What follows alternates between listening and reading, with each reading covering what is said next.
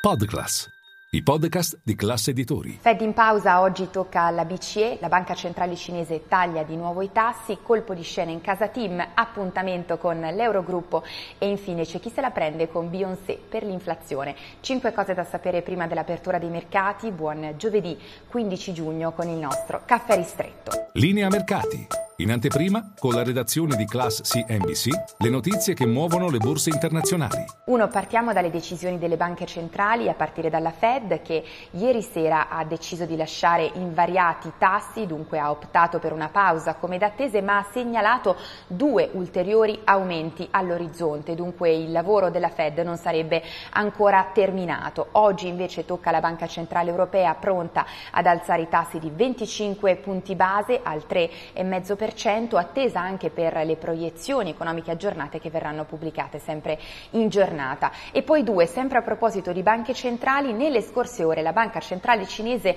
ha tagliato il tasso di riferimento a medio termine. Aveva fatto lo stesso nelle scorse sedute per quanto riguarda il tasso di riferimento a sette giorni. Questo mentre la ripresa cinese sta perdendo slancio, come dimostrato anche dagli ultimi dati macroeconomici pubblicati sempre questa mattina a partire dalla produzione industriale che cresce nel mese di maggio, sì, ma ad un ritmo più lento. E poi attenzione anche alla disoccupazione giovanile che in Cina raggiunge un record avvicinandosi al 21%. E poi tre, veniamo alle storie societarie, colpo di scena in casa team perché è stato cooptato in CDA Alessandro Panza, attuale presidente di Sparkle, al posto del dimissionario CEO di Vivendi Arnaud de Puyfontaine. Perché colpo di scena? Perché l'azionista francese invece aveva indicato come candidato favorito Luciano Carta, ex presidente di Leonardo e dunque tutto questo rischia di peggiorare ulteriormente le frizioni già presenti tra il CDA di Team e l'azionista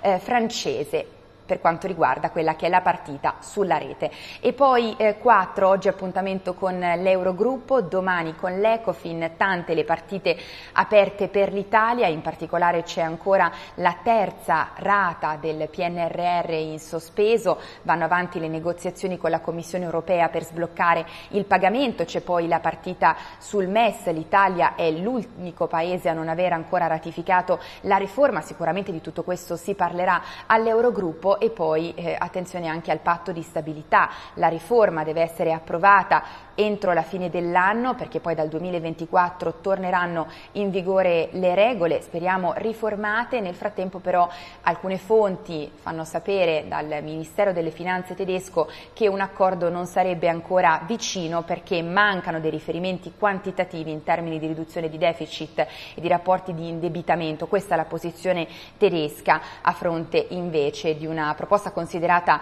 quella della Commissione europea di riforma al patto di stabilità troppo morbida nelle sue regole. E poi 5 concludiamo con Beyoncé, perché c'è chi se la prende proprio con eh, Beyoncé per quanto riguarda l'inflazione, il caso di alcuni economisti svedesi, infatti avrebbe gonfiato l'inflazione nel mese di maggio, il dato corre ancora sopra l'8%, la scelta di Beyoncé di far partire la sua tournée proprio da Stoccolma. Questo avrebbe aumentato i prezzi di alberghi e ristoranti e dunque c'è chi se la prende proprio con Beyoncé per l'aumento dei prezzi.